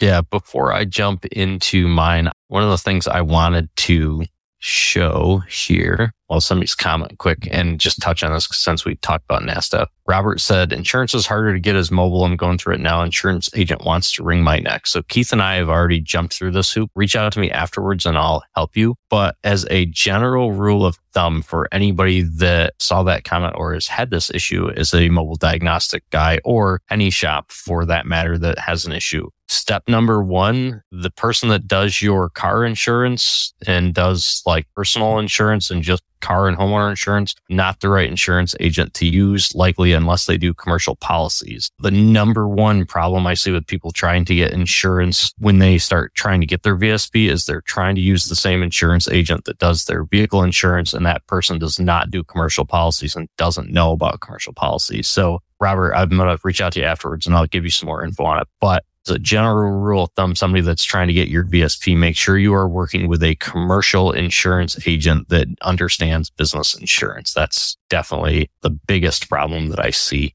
And with that, we'll quick jump into what I want to talk about here. So one of the things that I wanted to bring up tonight was talking about different data and using scan tools to look at data in modules that are not related to drivability stuff. So in the beginning, I was saying a lot of the stuff that I see now is electrical problems or body problems or comfort access problems or just random things like that. And it's very clear that shops don't know that there's data to be used in the modules or there's also a problem that Rich brought up that maybe one scan tool only has like 10 PIDs in an HVAC module. And then if you look at it with the factory tool or with another tool, you may see that there's like 130 PIDs and you have to have all of the PIDs that are available in each module now. It's very important that you have access to the correct PIDs because the data that is there is very important. So I'm going to go over this case study and then we're just going to look through some different data and different modules so that you guys can get an understanding of what you should be looking at. So this is a real common problem that I'm seeing. I'm in South Carolina. It's very hot. It's been like 95 for the past month. I, some of the guys that are from one of the shops that actually had one of these, this particular truck is not from your shop. It's from another shop two months prior to that. But I see this problem literally at least once a month. An HVAC module gets replaced for a no AC compressor clutch operation. So this is back up a little. This is 2010 Ford F-150. Customer complaint is the AC compressor clutch does not come on. They also may note that the compressor clutch comes on for a very split second and then turns right back off. Again, I'm seeing this constantly. I do one HVAC module a month because somebody has put it on and asked me to program it and then the car's not fixed. They will have a B10, B9 blower control circuit short to ground or open stored in the HVAC module when this happens.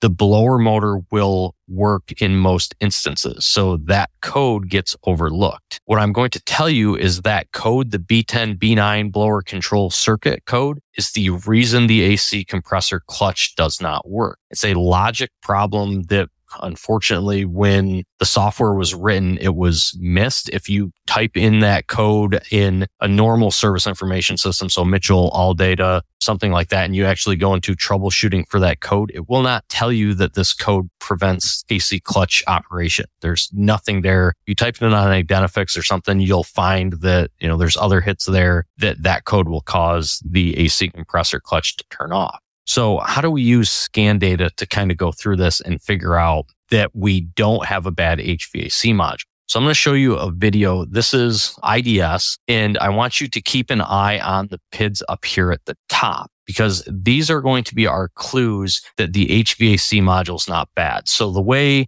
the overview of this system real quick, when you push the button, the HVAC module requests AC to come on. And then from HVAC module sends a signal to the PCM and the PCM requests that the compressor come on. So if the HVAC module is good, then we will see an AC request and it will change from no to yes. So I'm going to go ahead and play this and watch it very closely because it's going to change. Actually, let me, I'm going to zoom you guys in here. Let me find my zoom thing. This should help you a little bit. Okay. So these are the PIDs that I'm talking about right here. Okay. Click play. All right. So watch it right here. You're going to see it change. Yes. No. See it change to yes. Pressure comes up and then it immediately changes back to no. But because that AC request PID changes to yes, that means that the HVAC module made the request. So the HVAC module isn't bad. It made the request and it said yes. So once we know that, we can eliminate the HVAC module as being bad. The HVAC module saw the input, made the request, it said yes, then it changed the request to no because it saw something it didn't like. The PCM also made the request and turned the compressor on because it turned on for a split second and then it turned off. That tells us HVAC module is able to make requests. So HVAC module is good. PCM is able to make requests, ground the compressor circuit. PCM is good. Circuit is good. Compressor is good. And because we saw AC pressure come up, that means that the compressor obviously also made pressure. So looking at those PIDs and understanding why they're there, that gives you to say, okay, it's not an HVAC module. For some reason, it shut it off. So it saw something it didn't like. Well, if you clear that code, then the AC compressor will come on until that code is set again. So years back, we used to tell people not to clear codes, but outside of engine drivability and even with engine drivability now, you document the code and then sometimes you have to clear the code to make a system function again. So when you clear the code, now all the compressor comes on, works again. As soon as the code sets again, guess what? The request goes back to no. So even though service information doesn't tell us anything about that that code will turn off an AC compressor, you can figure that out by looking in scan data and looking at the requests and making a conscious decision of, okay, why is it turning off? But you can go through the circuit and see what is good and what is bad. And then it's up to you to make the determination of what's causing it. So for AC, uh, as an example, sometimes pressure PID or a temperature PID or something like that will cause it to shut off. And you'll see the request go back to no in the PCM because the PCM saw something that it didn't like. So I just want you guys to be aware of that you're, you have to be using the data that's in the modules, not just in engine modules. So in order for this truck to be fixed, it needs a blower motor speed controller. One thing to add to this, do not put an aftermarket one on. Most of these that I see, the blower motor didn't work at some point and then it got an aftermarket speed controller put on it and then the blower worked and then the AC stopped working. So it's almost always that it's an aftermarket speed controller that causes that code. So just always use a Motorcraft speed controller on that one. So now I want to touch on we're going to be kind of generic on this. I'm going to show you GM and I think maybe I have a Chrysler in here too, but talking about starter request PIDs and ignition PIDs and start stop button PIDs and stuff like that. So a lot of times I get called and a shop will say, Hey, I think I have a bad start stop button because the vehicle doesn't do anything. Nothing turns on, but you have a PID that you can go ahead and say, okay, this push button ignition switch right here, push button ignition switch where it shows inactive. When you push the button, that will change to active. If it changes to active when you push it, the switch is fine. Nothing's wrong with it. So you're using scan data to eliminate something. Now, down here, you have accessory relay command in power mode, all of these different PIDs. When you go into push the button and it goes into accessory, you can see it go into accessory. Then you can go down and you see run crank relay command that shows active. That means the vehicle is cranking over. If run crank relay command never changes to active, but you can see that your push, your start stop button is being pushed, then for some reason the vehicle is not commanding your run crank relay. And the amount of times I see starters get put in vehicles and then I don't even get underneath it to check it. I simply go in and I push the button or I turn the key and look and see does it have a run crank relay command and the run crank relay command never comes on. If it doesn't come on, it's because something's preventing it coming on. So you're going to use scan data PIDs to make a determination of where to go next. Is the button working? Is it seeing accessory position? Then if it doesn't go to crank, why doesn't it go to crank? Another thing that I see a lot of times is anti-theft PIDs or immobilizer PIDs. People think that, you know, the car maybe has an immobilizer problem because the car doesn't start. Well, you can look and find immobilizer PIDs and be able to look at and say, okay, does it see the key? So this one, for example, immobilizer password learn in the body control module shows inactive. Immobilizer security code lockout no. So if that was to read yes, then you could have a security problem. But because it reads no, that means that it's not locked out. So you don't have a security problem. So these PIDs help to point you in a direction. So you need to get used to going into the data in other modules, not just the PCM and understand that these PIDs can help you to diagnose it. So this one, even though I have immobilizer stuff, this Malibu had an issue with the trunk wouldn't open. Well, you can see we have PIDs right here that show key fob and what button was pushed. So unlatch rear closure shows key fob function but or key fob one function, unlatch rear closure. So I could push the key fob button and it would show unlatch. They thought it had a bad BCM. Well, the key is working because it's seeing unlatched rear closure and the BCM is also working because it's changing and saying, I see the change in state. So this actually had a broken wire in the back, but I knew that my problem wasn't at the BCM and I knew the problem wasn't the key because I'm looking at the data in the BCM and saying, okay, I have a direction and the problem's at the back of the car, not at the BCM. So you have to use scan data to go through that. This one is uh, another GM. This is a Cadillac and you see crank request signal right here shows no. So if it shows no and you are actively trying to crank the vehicle, that means that the car is not asking the starter to turn. And there's going to be a reason that it's not asking the starter to turn. It sees something that it doesn't like. So just get used to going through these PIDs it depends on your scanner. So this is a Mala scan tool and it's in starting and charging, but there's a whole bunch of different places where this data might be. So depending on the tool, you might have like this. I'm in, this one is in the PCM, I'm in starting and charging. There also might be oxygen sensor data and there might be cam sensor data. You know, there's different places that you're going to have to look for these PIDs, but you've got to be aware that you got to start using them to go down and go through it. So this is just another one. This is looking at the, that same Cadillac. This is the BCM part of it, looking at the run crank relay command and seeing whether it goes active or inactive and being able to go through all of that.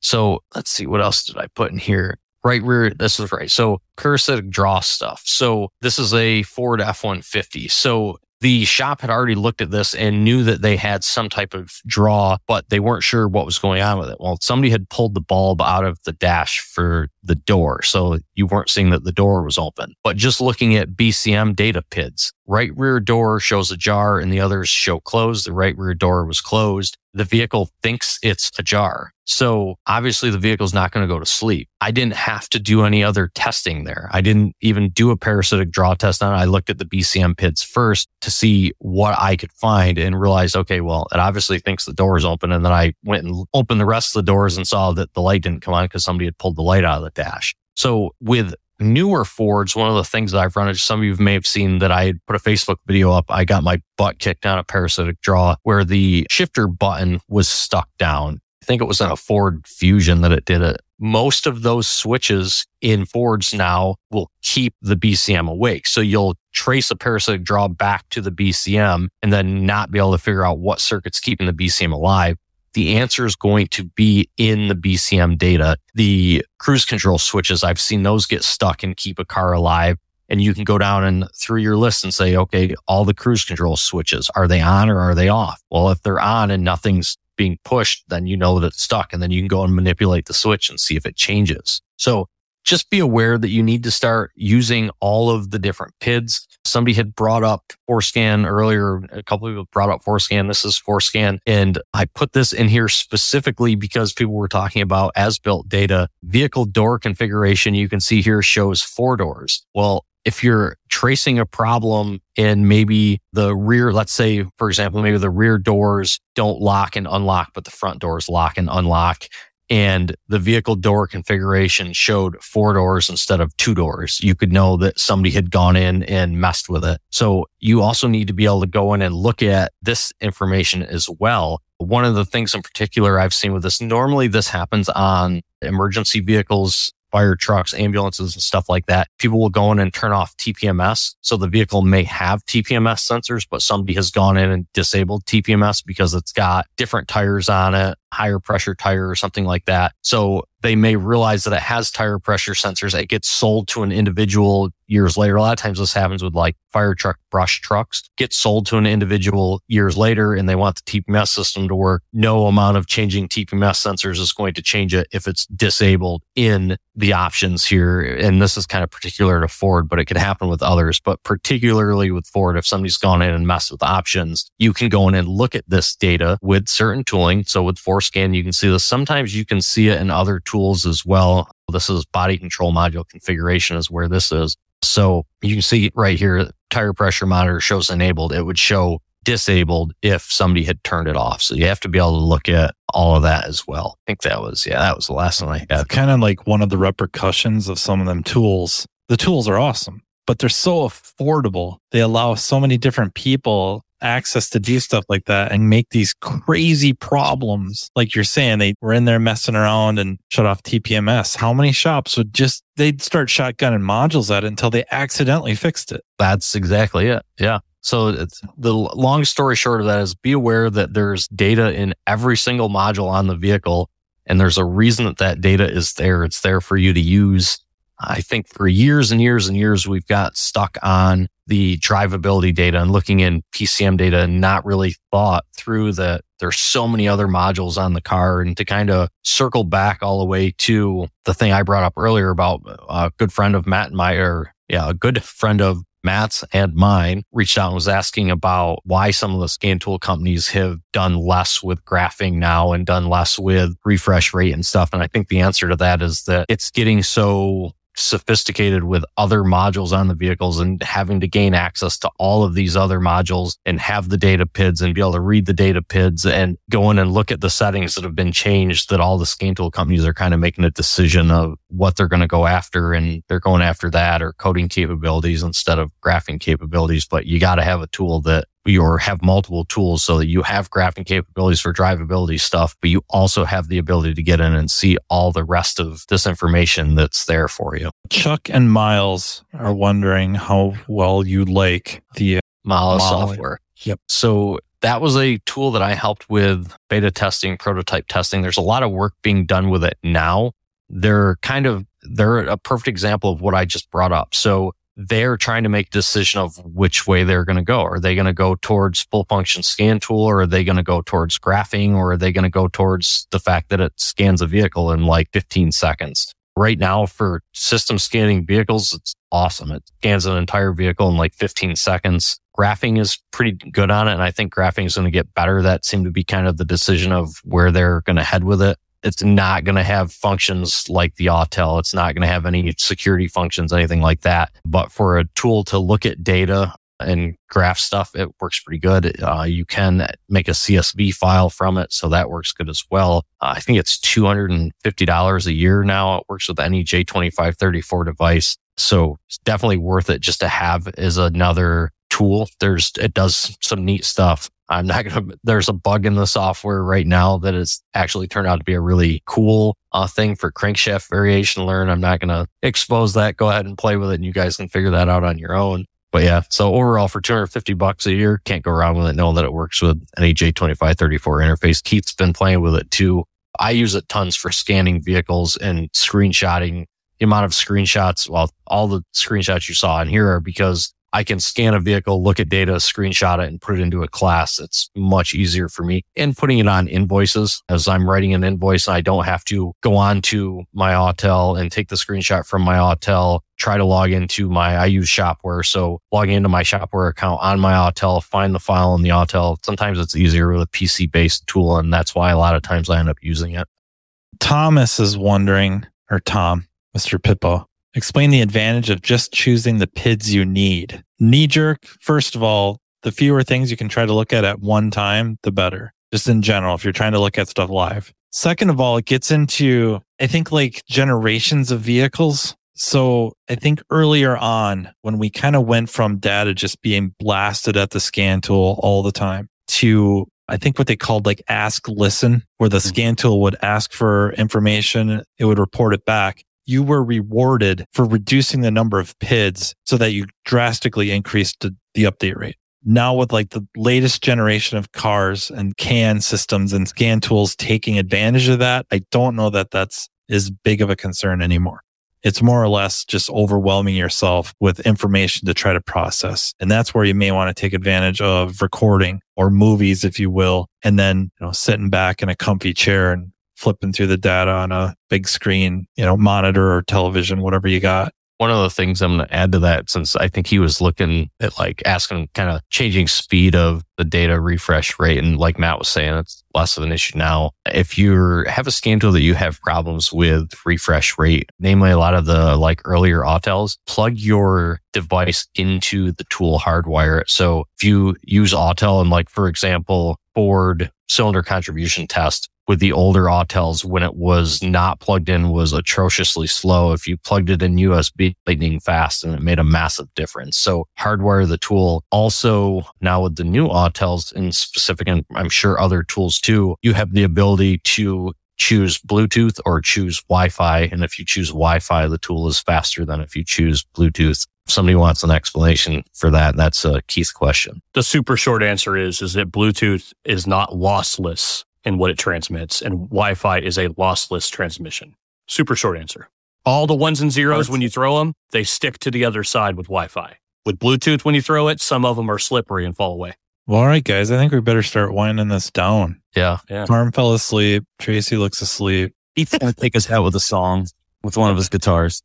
yeah, right. You know any riffs? They're fake. What current aftermarket scan tools permit wireless and also hardwired to the VCI? Pretty much anything. Oh, yeah. Anything. If it's wireless, it does both. Yeah. It's, we'll just have a cable that goes to it. If you have an Autel, I don't really know the reason behind this. I've asked and I guess I don't really have like a, I've never gotten a definite answer. It comes with a USB cable and it specifically says only use that USB cable. So if you have a USB cable and it says only use that USB cable, don't use any other one just in case. Other ones don't fit in the hole, and I- some of them break off inside of it. Putting square Sounds like experience round hole. speaking there. Yeah. I asked the same question afterwards. Yeah. Well, they they say that when we got them, they say literally Use all the of them VCI 2.0 cable only. Yeah, there's like And a sticker that came on it. The Yeah. red one from the previous generation was a little bit larger. And when you plugged it in, sometimes you went to go pull the cable out and then the end would stay in it and would pull the cable out. And then you're stuck with the red end stuck inside your tool. So There you go. Yeah, Isaac said the same thing. It's the size of the cable end. Yep. Perfect. the cable itself is all the same, but it's, you've put the old, in contrast to the old cable they had. Perfect. Good answer. But yeah, you can plug in all of them. Some, it just depends on, look at what is uh, at the end of it. Some of them are USB C now. Some of them are micro USB. Look and see what it is and get yourself a cable, whatever cable you need to. It'll be whatever end is on that to USB on the tool. Or I say most of them are USB at this point. By the time somebody watches us a year from now, they'll all be USB C or something. Right. Yeah. All right. Of, uh, Well, Robert Kenny's point there that maybe we should start a Facebook page or a DN section where we can list the known scan tool functions of each each tool as we use them. Kind of like a waveform I- library. I'd list the known not functioning is what I would. Oh, that might be that might be even better. What can it do? So save, save me way more time. the hard part about that is that tomorrow there's going to be an Update. update gonna change. and Yep. what Yep. it does Yep. and doesn't do. And So so that's, how we force that's the true. updates, though. Yeah. This is true. Just call them out publicly. yeah. Alrighty. Thank you, everyone, for joining us. I really, really appreciate it. Thank you guys for joining me, especially you, Rich. I know It's way past my bedtime. I'm old. we know, Grandpa. this has been a blast. Uh, thank you, everyone, for not just joining, but the questions. That was terrific. Yeah, that was awesome. Uh, just uh, over an hour of Q and A. That was unbelievable. I can't thank you guys enough. We're doing it again tomorrow, so All right, part two. You've been listening to Matt Fanslow diagnosing the aftermarket A to Z on the Aftermarket Radio Network. Follow Matt on your favorite listening app. He's very interested in what you have to say. Let him know what you'd like him to cover and come on the show. Matt is all for advancing the aftermarket. Find Matt Fanslow on social media and connect or on aftermarketradionetwork.com.